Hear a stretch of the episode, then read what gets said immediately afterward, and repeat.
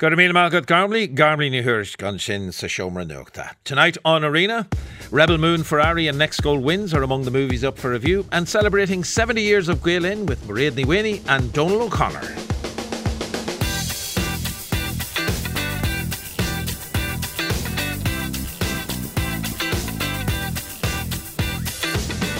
51551 is the text. You can tweet the programme at RTE Arena and you can watch us live on rte.ie forward slash radio forward slash watch hyphen live. Let's begin this evening with our movie reviews. Arlene Hunt and Don- Donald Clark have been to see four new releases between them.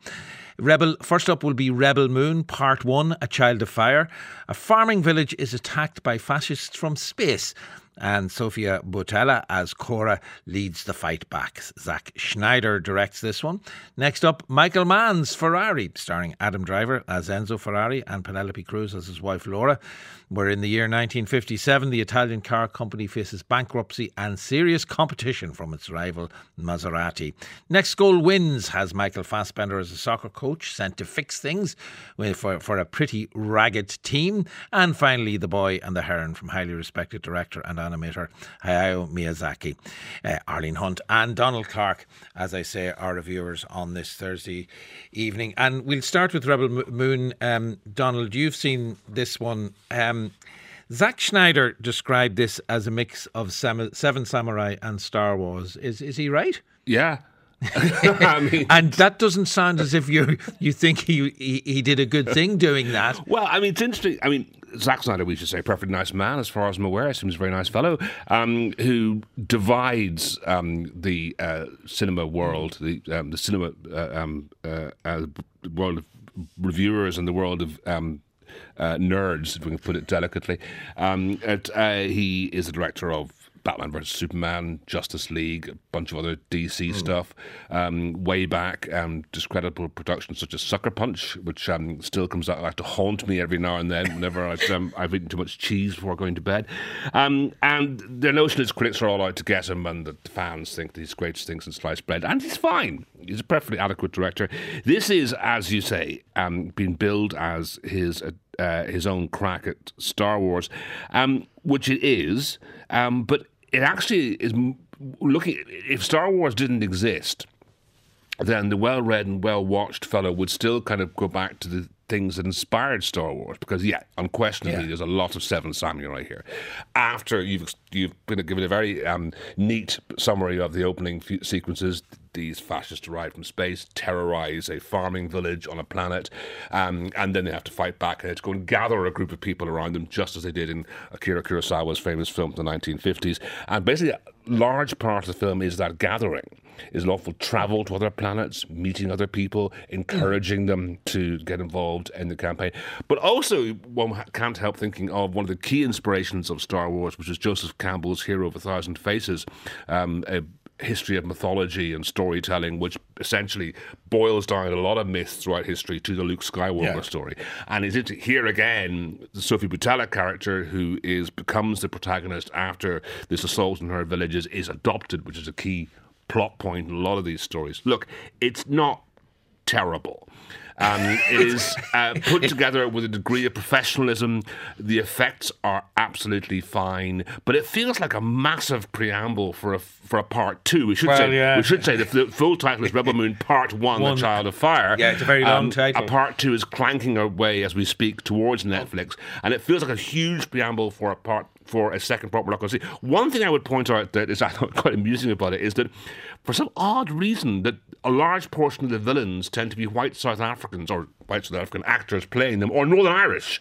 Um, and I don't feel some kind of line is being drawn right. between one community in that part of the world um, and the villains in, in here. Okay. But don't tempt fate. yes, yes. We're at a delicate stage in well, negotiations. We are often the last thing we want is Zack Snyder yeah, to muck everything up in the absolutely, for sure. Let us listen to a, a clip uh, from Rebel Moon, determined to defend their village. Cora, as you mentioned here, played by Sofia Boutella, and Gunnar, played by Michael Huisman, are recruiting allies, including an indentured servant named Tarak, played by Staz Nair, and other voices in this clip include Charlie Hunnam as Kai. We're here from a small village and we're looking to hire some fighters to train and protect us against a force from the Mother World. I'm no friend of the realm. That's well known. And I'd gladly fight with you, but I have a debt on my name, and I owe my debts. What's he owe you? Uh, 300,000 dirhams ought to cover any inconvenience I've suffered. We don't have that kind of money. No money. Well, I do love to gamble. Here we go. What's the bet? If Tarak can break that creature out there, his debts are squared with me. But if you don't right him, you all get a chain and a shackle. That's the deal. There we go. Clip from Rebel Moon. Um, uh, just listening to that, uh, Donald Warren, Donald Clark has seen this one for us. Warner and Lucasfilm said no to Zack Snyder when he pitched this film to them. Why did Netflix say yes? Do you think?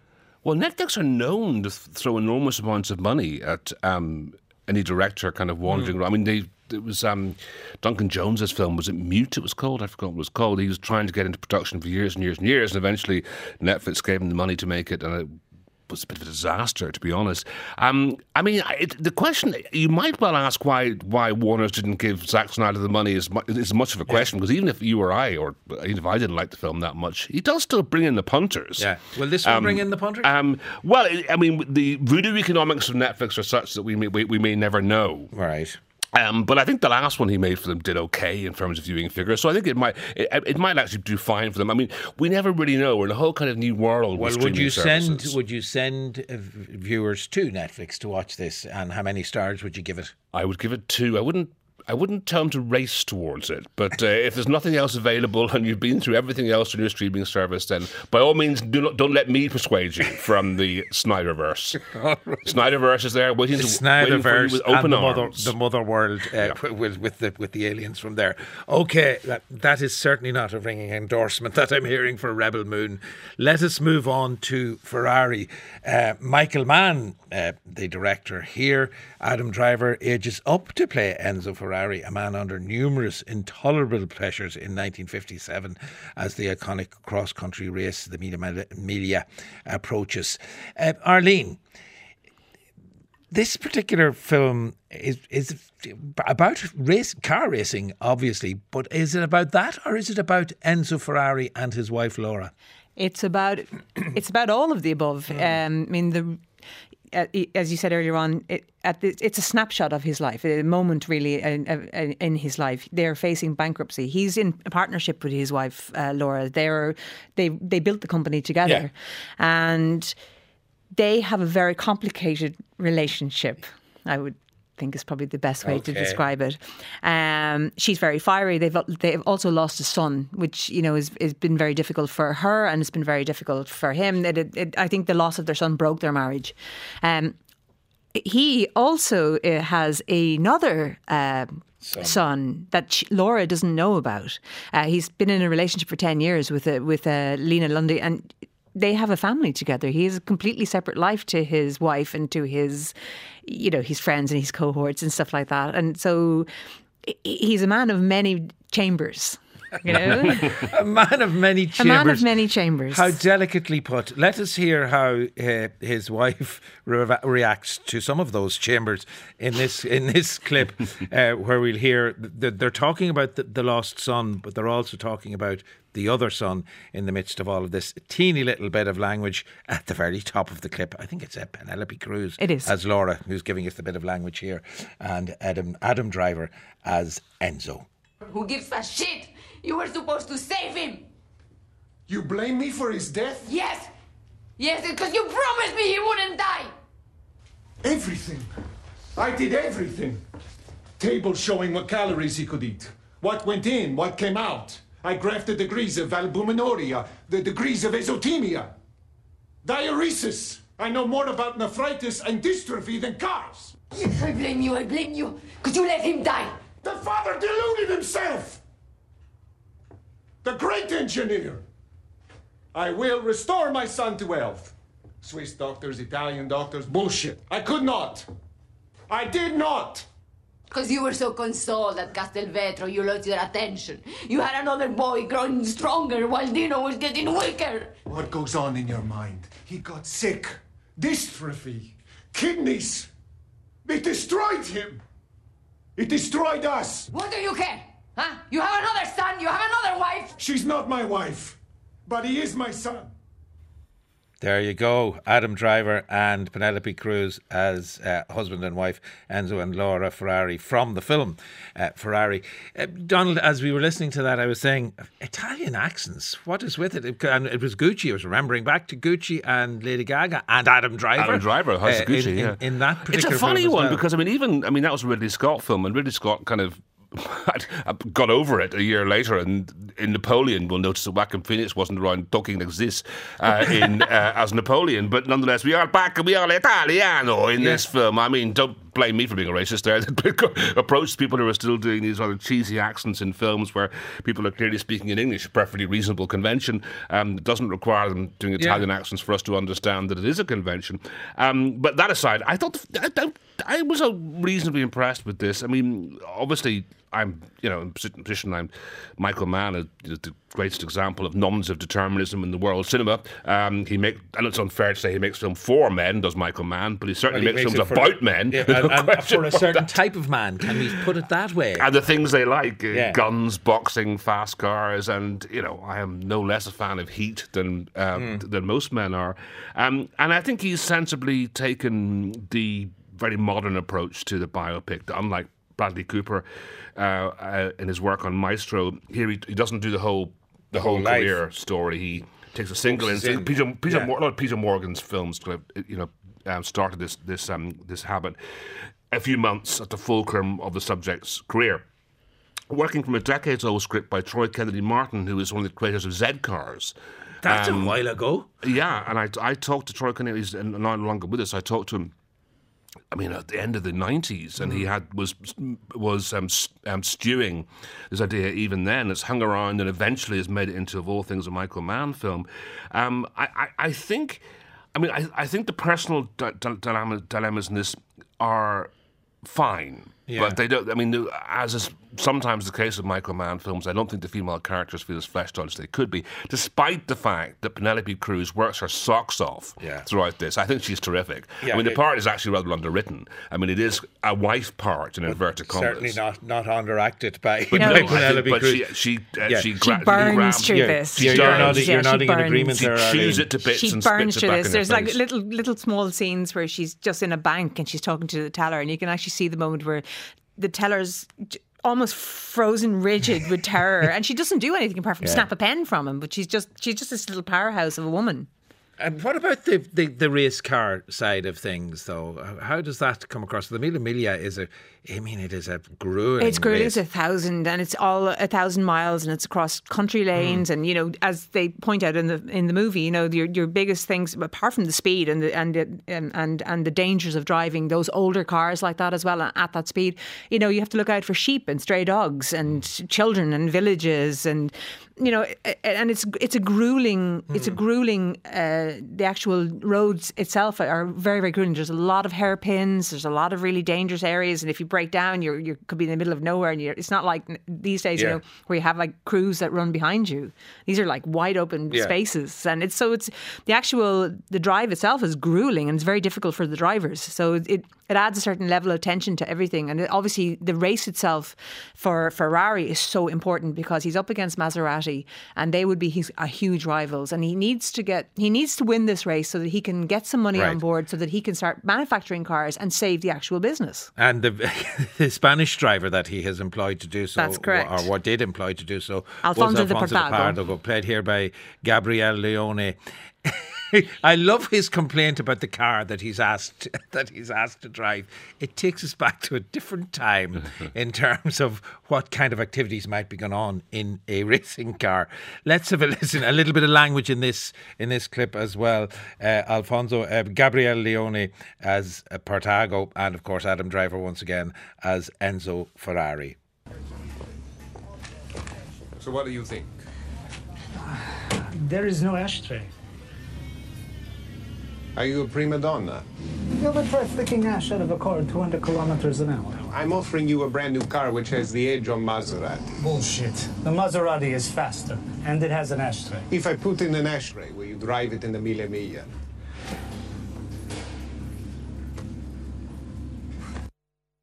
There we go. An ashtray. An ashtray. An ashtray was the When biggest, you're the racing. biggest problem. So, do we get into the technicalities of racing and do we get into the dangers of racing in all of this, uh, Donald? Oh, I think so. Yeah. Um, I mean, I, f- I think the film does doze off a little bit when. During, for example, the bits with Shailene Woodley. What is she playing? mis- she plays the mistress, She's the Shailene mistress, Woodley, yeah. who has this child who may end up inheriting um, the empire, despite the fact that um, he's not uh, uh, not, literally, not not not legally part of the family. Um, but I, I do think the film film like the hero himself, actually, really only comes alive on or near the racetrack. Uh, and I think th- I think those sequences are great. For the most part, man, who really is a great technical director, keeps the camera low. And that allows us to get a sense of how much or how little information the driver has as he makes potentially life threatening decisions. And it really does press home how insanely dangerous the sport, and the Mille Miglia in particular, was at that stage. I mean, really up until, I mean, I mean, motor racing. Formula One or Formula Racing were, was fantastically dangerous way up until the 70s, Yeah. the 80s, until they finally pulled themselves together. Um, and there's a barely hinted at moral quandary as to whether it can be right for a t- any team owner to send young men into, such peril. It's not a war. Yeah. You know, it's a sport. Um, Yeah, but it's a very dangerous And I think you do get a sense of, of that moral. They don't Yeah. really discuss it much because they're men, and they're men in and Michael Mann films. And, and, and, this was at a time when smoking could be advertised, and that Yeah. was all stopped uh, in and around. But I mean, the most One. memorable image I think you get from this film, and it's all it is horrific, and at the same time almost slightly comic, is the repeated image of the driver flying through the air um, after a crash.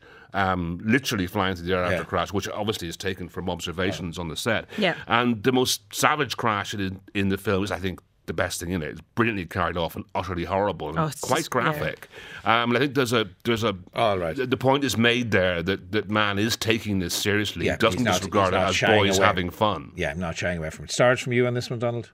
Four, I think. Uh, the best, one of his best films in the, la- in the last ten What are you saying overall, I gave it four Arlene? out of five because as, uh, I, I, as much as I enjoyed Adam Driver's performance, Pe- Penelope Cruz stole it for me. Yeah. She, Yeah. she was just phenomenal for for her screen time. She was phenomenal. She's like just an amazing actress. All right. So, yeah, you enjoyed, you both enjoyed that one, Ferrari. Let's move on to Next Goal Wins. We're in the world of comedy here in this Taika Waititi directed movie. What is the what is the comedy about, Arlene? Okay, so uh, it's you have to go back to 2001. Uh, First of all, he says at the start of the show that this is based on a true story with certain embellishments. So just bear that in mind. So it's back to 2000 and, and, uh, 2001, and the tiny Pacific island of American Samoa has suffered a humiliating loss against Australia in the World Cup qualifiers. Uh, they lost 31 0, which is just just That's a big loss. That's a massive. It wasn't rugby. No, it was a massive loss. It's a soccer game. It's just it's just unparalleled, really. Yes, yeah. And so I come back then sort of to the mo- uh, to the modern age, and they're going back to the for another World Cup, and so the the coach and the kind of the the, the head. Island man has decided that the guy who is coaching them all along isn't really up cut, cut to mustard. And so he goes out looking for a new international coach who will come then to their tiny island and whip these men into shape, into a team, and Right. and, and, and then get them out there and get them. But he really just wants them to score a goal. Actually, that's, that seems to be That's his main wants, yeah. motivation. He just would like them to score a goal, a single goal, and uh, so that's what he does. So he he um, he sends out looking for a, a coach, and he ends up with Thomas Rongen, who is a Dutch American, play- played by played by Michael Fassbender. Yeah, And what? who had issues of his own because he'd literally been sacked by the American Federation because he was a terrible. He was he was an alcoholic. He was he had Yeah. terrible temper tantrums. He was just an absolute mess. Right. Um, and and the dynamic between um, Oscar Knightley as the, the boss Tavita and Michael Fassbender as Rongen Donald.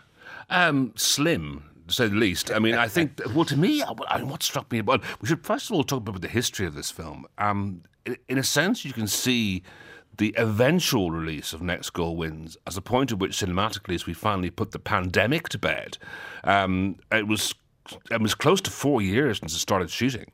Um, they I mean, a lot has happened since then. I mean, the, the, we had the outbreak, you know.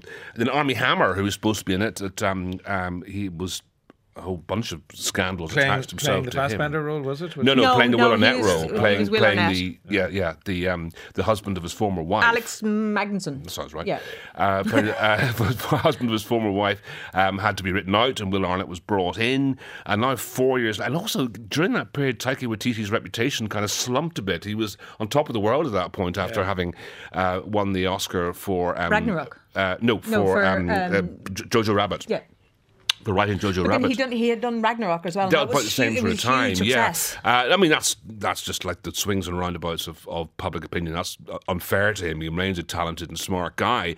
Um, so f- finally, this thing comes. Cl- I mean, I, I I started the year write my kind of previews for Yeah. films to watch. I, I think this has been on three. I was on three before it eventually ar- comes chundling at the end of the year at that, and it's a mess. I mean, Oh, it dear. really is an awful, awful mess, witless mess. I mean, it, I mean, the thing which I find puzzling, um, and it's kind of not for us to say. Is for me, there's two characters in this film. One character is Michael Fassbender, who is, I would say, a bit miscast. Comedy is not really his uh, his forte. The other character is the entire Western Samoan um, nation, which are painted as one kind of you know nebulous whole of sentimental buffoonery. I suppose we've Um, seen this in terms of well, Irish, exactly. Irish films. Exactly. That's why I mean, I, I, it's not for me or for us to comment on what the Western, Sam, uh, American Samoan, sorry, excuse me, Yeah. for American Samoan uh, community thinks about this. But it's impossible not to be reminded of, uh, of yeah, Yeah. of Wild Mountain Time and those very patronising films about charming, twinkling Irish, Irish, people. yeah, it has- Um, it has a I- was offended on their behalf. Maybe I'm maybe I'm wrong to think that. Maybe someone from that community will tell me that in fact they've no not, problem yeah. with it. But um, It does sound poss- a possibility. Let's Yes. have a listen to um, the slim dynamic, as you put it, between Michael Fassbender as Thomas Rongen and his boss, Tavita, played by Oscar Knightley. I mean, look at this place. You've got a keyboard, a mouse, and no screen. None of this makes any sense. You don't even have a full squad of players out there. No wonder you're the worst team in the world. Mr. Rongen, you have made your point, and now let me make mine. Now, we here at FAST are honored that you are here. We want to improve, we want to learn from you, but we will not deny who we are just to win. These are our customs, these are our ways. Your ways are You're failing. It's torture coaching this team. Thomas, we were under the impression that you wanted to be here. But if that is the wrong impression that we are under, then you are free to go. Seek your happiness. Unhappiness is a curse that I would not wish on anyone.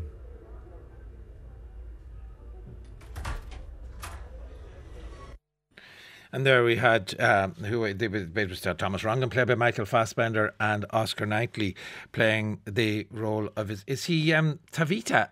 Uh, is is the character that Oscar Knightley plays? Yeah. Mahito then is on a quest. Goes on a quest. Who is Mahito? He goes on a quest for his father's new wife, who is also his aunt. It's a different Does he? I don't film. No, no, I beg your beg your pardon.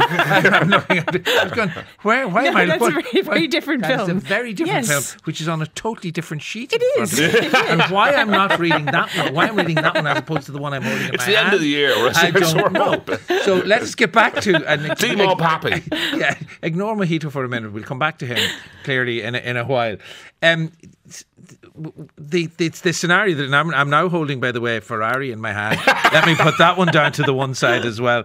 Um, this this idea that Donald was talking about the two characters, the Western Samoan nation and the the Michael Fassbender character. American Samoan. Yeah, or sorry, the American I know, the same nation. thing, yeah, yeah. yeah. um, is it a problem? And is Michael Fassbender a problem here for you? I thought he was miscast. That's what that hmm. was my major problem. I just thought he was really, really miscast, and I, I, I, I just, I just, and this is a pl- this should be a plucky underdog story, and they're normally the types of films I, I would root for, and and but it's, just, it's so the the people are treated like the islanders are treated like spiritual Oompa Loompas. Yeah.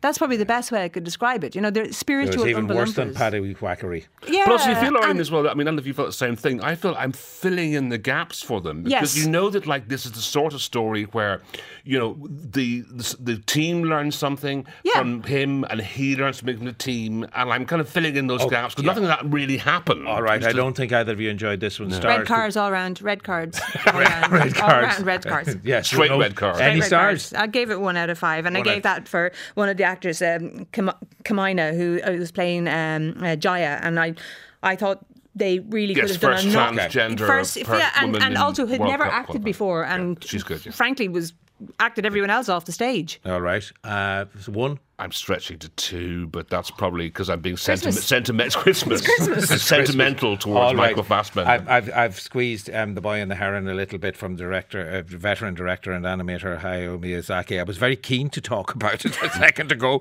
and mix up the characters into that. What is the world we are in here, and what is the story that's been told, Arlene? Okay, so you're in the world of animation and you're in the world of dimensions. That's probably the best way I can describe it. World dimensions. And so uh, Mahito is a, a young boy living in Tokyo with his family, and is a, quite a middle class boy living in Tokyo. It's just, but the war is raging, and his mom's hospital is is has been struck, uh, and there's a raging torrent and he runs down but it, she's never been found. Like there's no she her body has never been located because the fire was so intense so her body's never been located.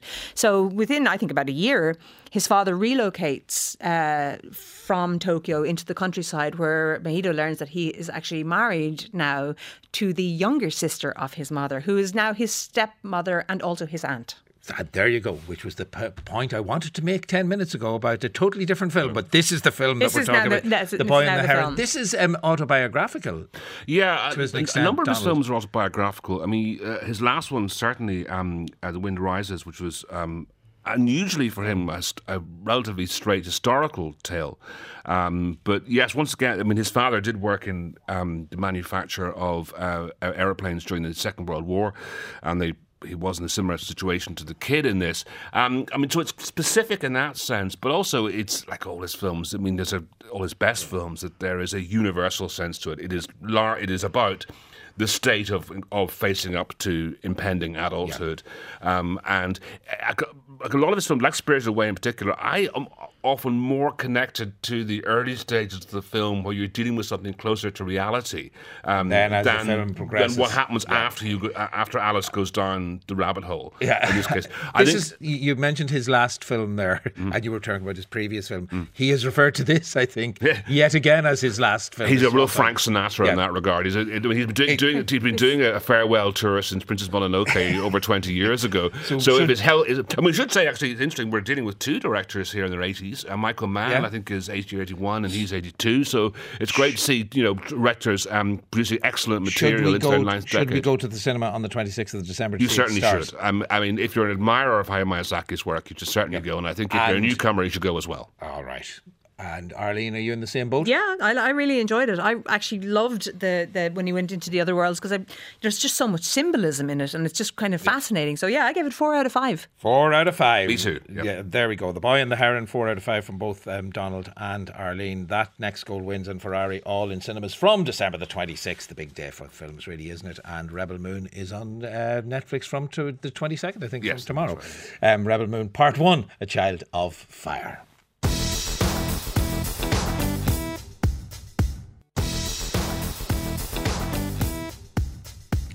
70 is a new film on the history of the organisation. It will be broadcast on TG Cahir on St Stephen's Day. Um, it was established, Gael Linn, in 1953 to support the Irish language. It soon tapped into the demand for new recordings of Irish traditional music and built one of the most prestigious catalogues in the genre over that 70 years. New documentary has a particular focus on the organisation's record label and its impact on Irish music features. A number of musical contributors, including Colm Mac Con Iomaire, Moya Brennan, Iarla Ó Lionáird, and Mairead Ní Mhaonaigh.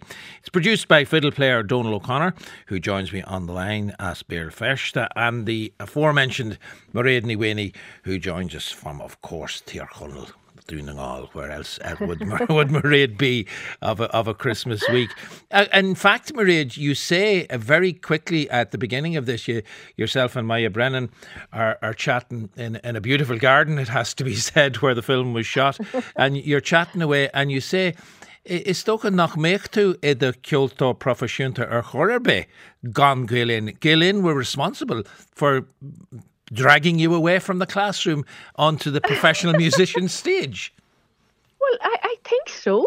You know, if you look at how prolific Gael Linn was uh, during the early 80s when I was starting off as a young teacher, you know, the uh, uh, records meant a lot that time. Mm. You know, when when you actually released an album, people did go out and buy them, and um, there was that opportunity there. And I have to thank the likes of Skara Brae and Moira Ní Brennan and Clannad for paving the way for people like ourselves and as we do now for younger musicians you know but you know Gael Linn was was very pivotal in that and very important as regarding giving traditional Irish musicians a voice and uh, especially the language you know, my first language is Hmm. Gaelic, and uh, because they were so uh, involved in, in promoting the language, that was very much accepted. Not a- at all um,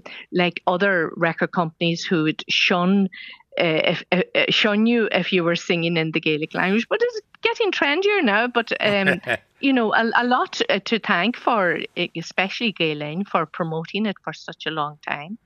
And, and um, maybe you'd give us a, a, a little introduction into this on our own show on Clar Bug Dale, which was on your 93 uh, album, 1983 album, Ceola Yes, Dewey. 1983. Yeah, Ceol Aduaidh. Yeah. Yes. So tell The- us, tell us a little bit about the the, song. Yeah, Ceol Aduaidh, the music of the North. Tell us a bit about the song on Clar Bug Dale, Mairead. Well, a Clarebrook Jail is found all over the country. It's one of the big songs, the big love songs.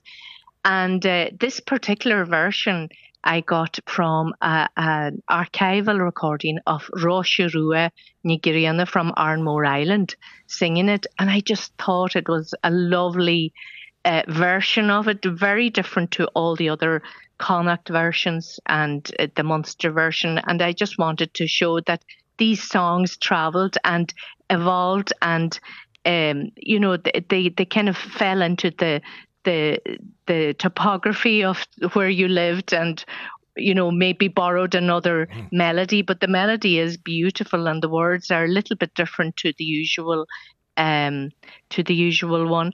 But uh, I, and we had Enya New Brennan she was starting off Enya Brennan was starting off as a young musician then. So she's uh, playing on this track with us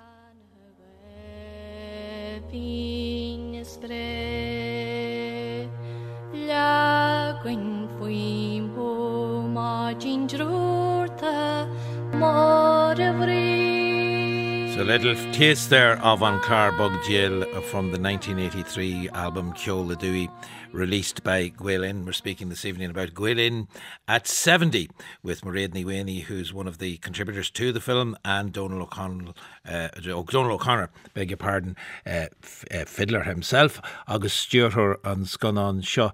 Uh, an an, an ceol nó an teanga a bhí a bheon nuair a bhí tú ag ag techt chuig an an scanán seo Connor. Uh, Donal, beg your pardon.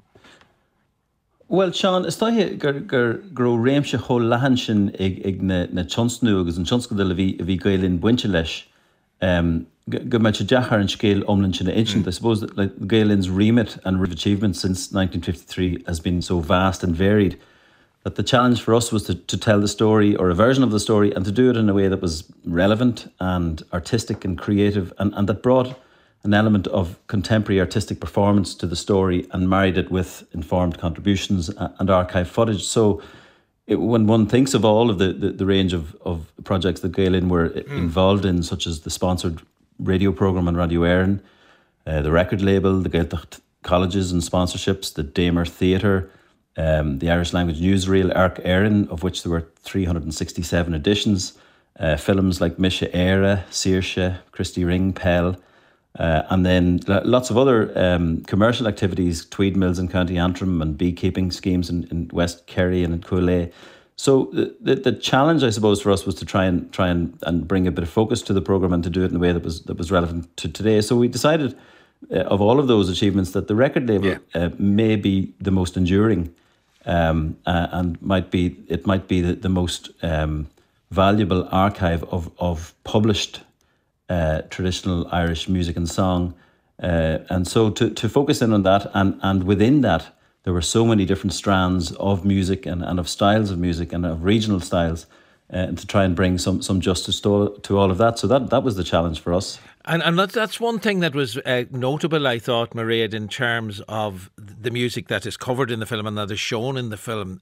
The the breadth of it, for starters, but the fact that Gael Linn often came to these to artists like yourself and and and Frankie Kennedy at the time, who were their music was of a particular region, but Gael Linn came to the the part of the country, whatever part of the country the people were based in, and ask them to come to record. It was an invitation to record your own music rather than some kind of commercial decision, you know, well, let's make an album that we might make a few bob from.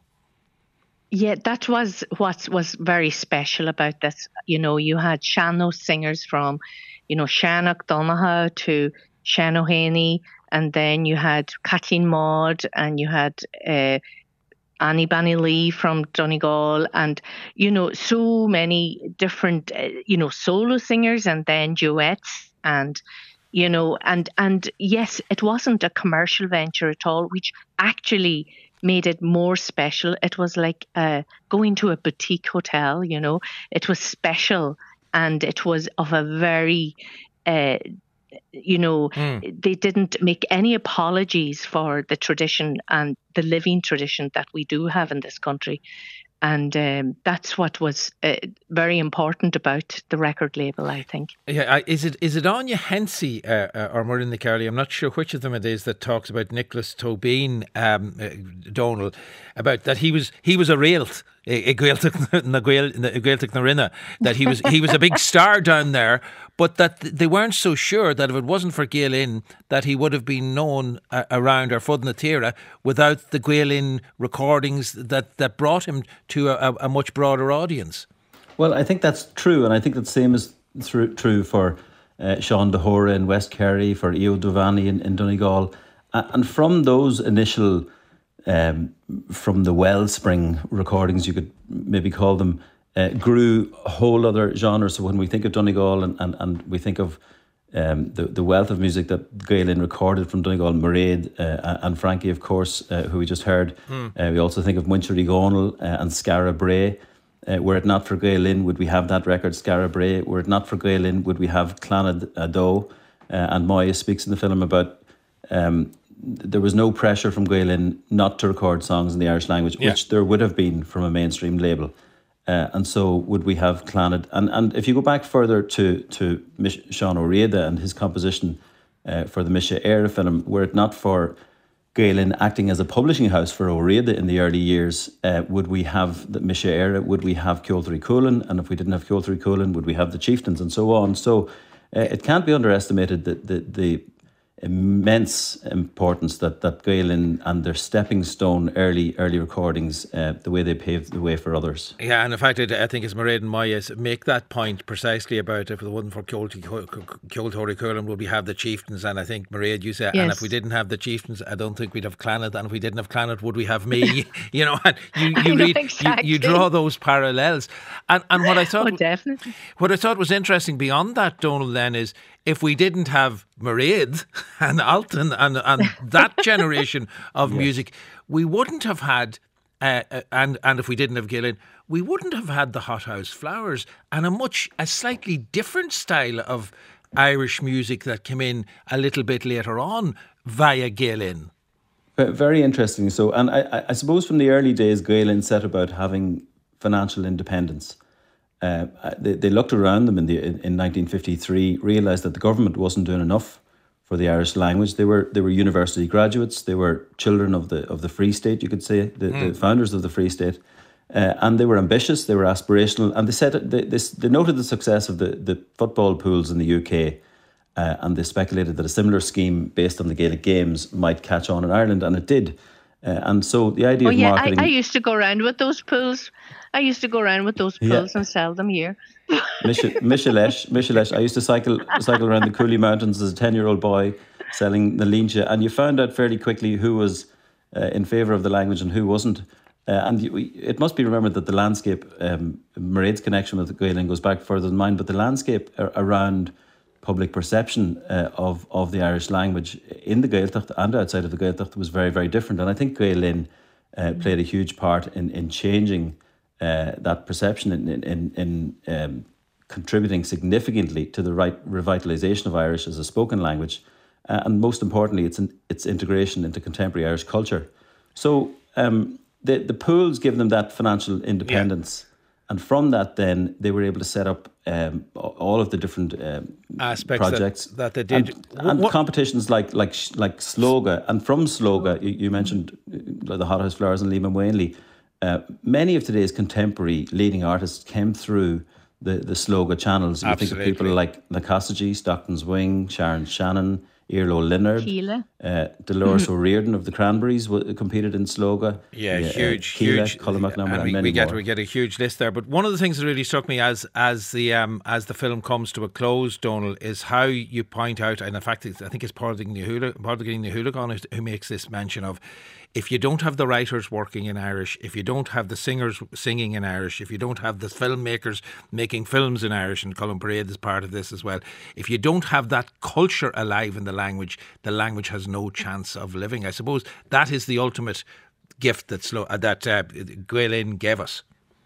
Absolutely, and it's as important today as it was then. Probably even more important because of the commercial challenges that exist in terms of publishing music uh, uh and the financial returns uh, and so, if there isn't a support mm. network for, for the Gaelic arts, for, for, for, for traditional Irish songwriting uh, in, in, in, in a traditional style, but in a contemporary style as well, um, well, then it's very, yeah. very, very hard for those artists to exist. And so, Gael Linn's role is, is as important today as it was in 1953, if not even more important. Well gur méach maigad bertas felam a uh, Donal O'Connor agus mar réad na on sin and Gael Linn at 70 the film will be broadcast uh, on TG Cahar, Hocht the Club, Lala Stefan, 8pm on St Stephen's Day.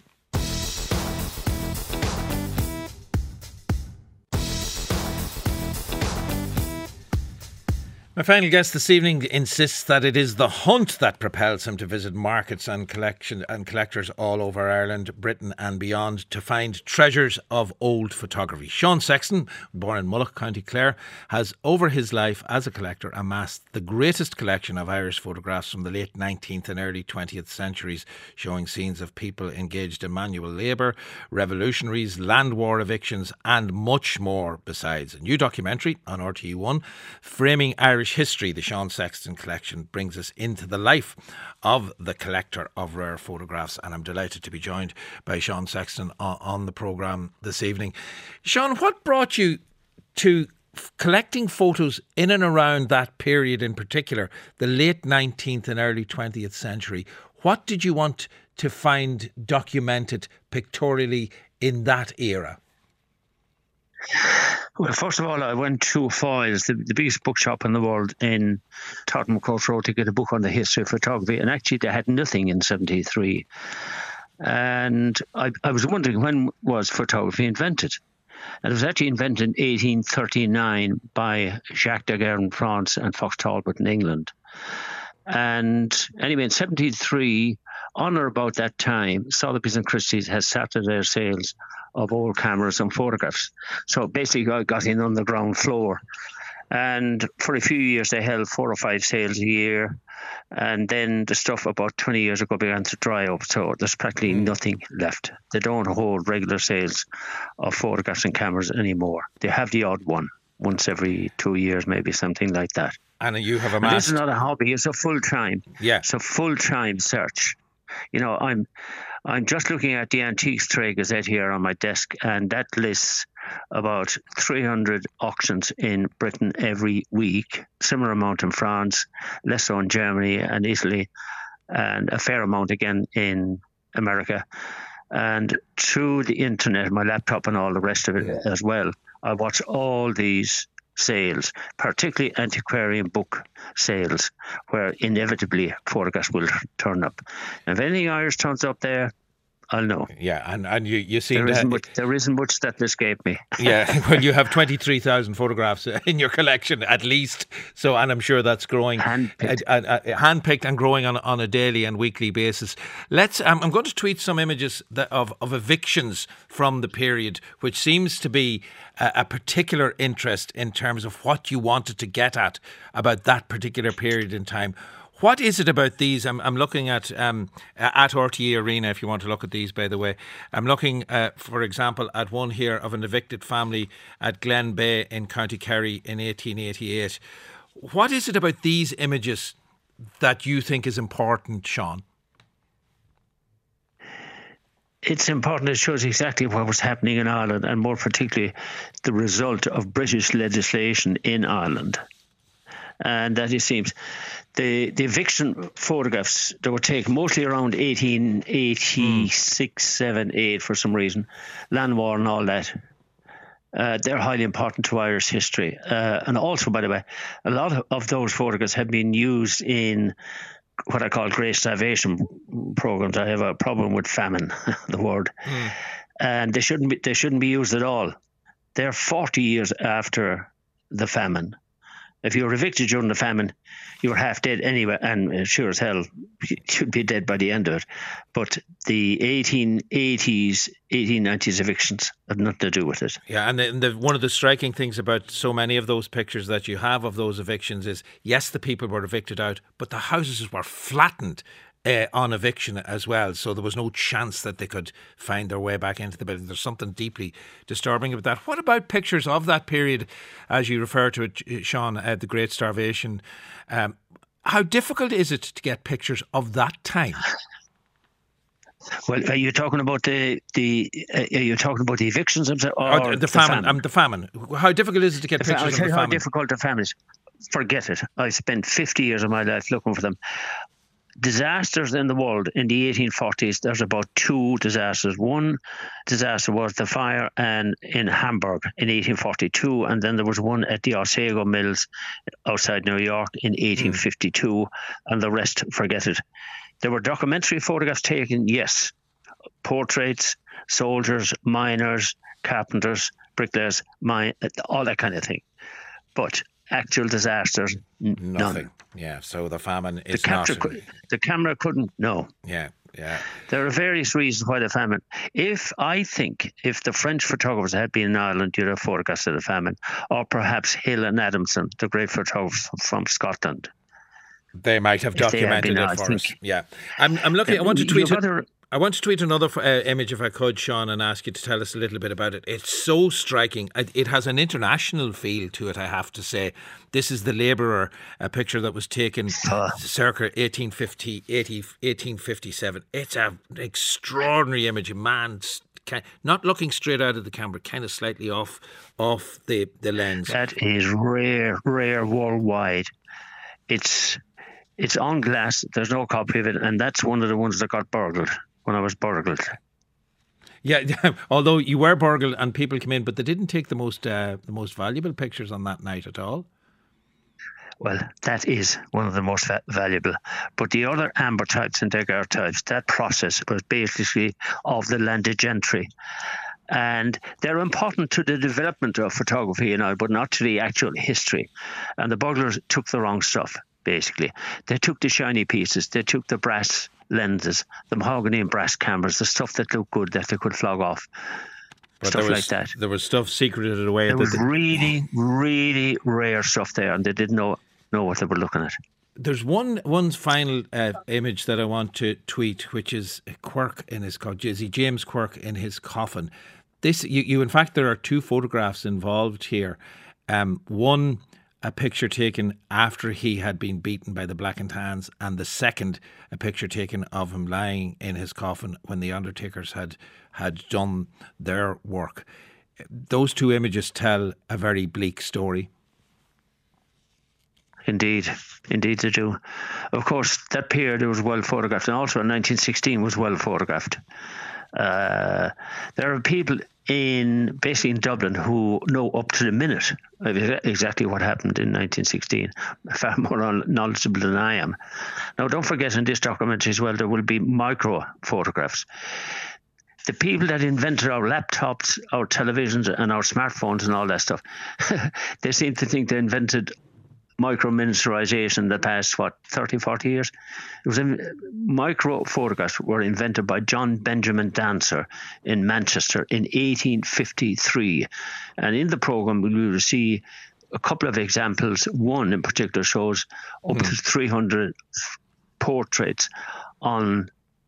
It's a photograph the size of a full stop. It's that small. Yeah, tiny stuff indeed. One uh, one final question, and, and it's to do with the man who is a Charles Jones, who was a great man for photographing Oh, vegetables. Now you went and you went to a, a, a, a, a collection or an auction at one point. You were there late in the day, and you came across these Charles. no, no, no, no. Yeah, right. Okay. You- you came Yeah, across was- these it was Charles- an open fair. At, Yeah.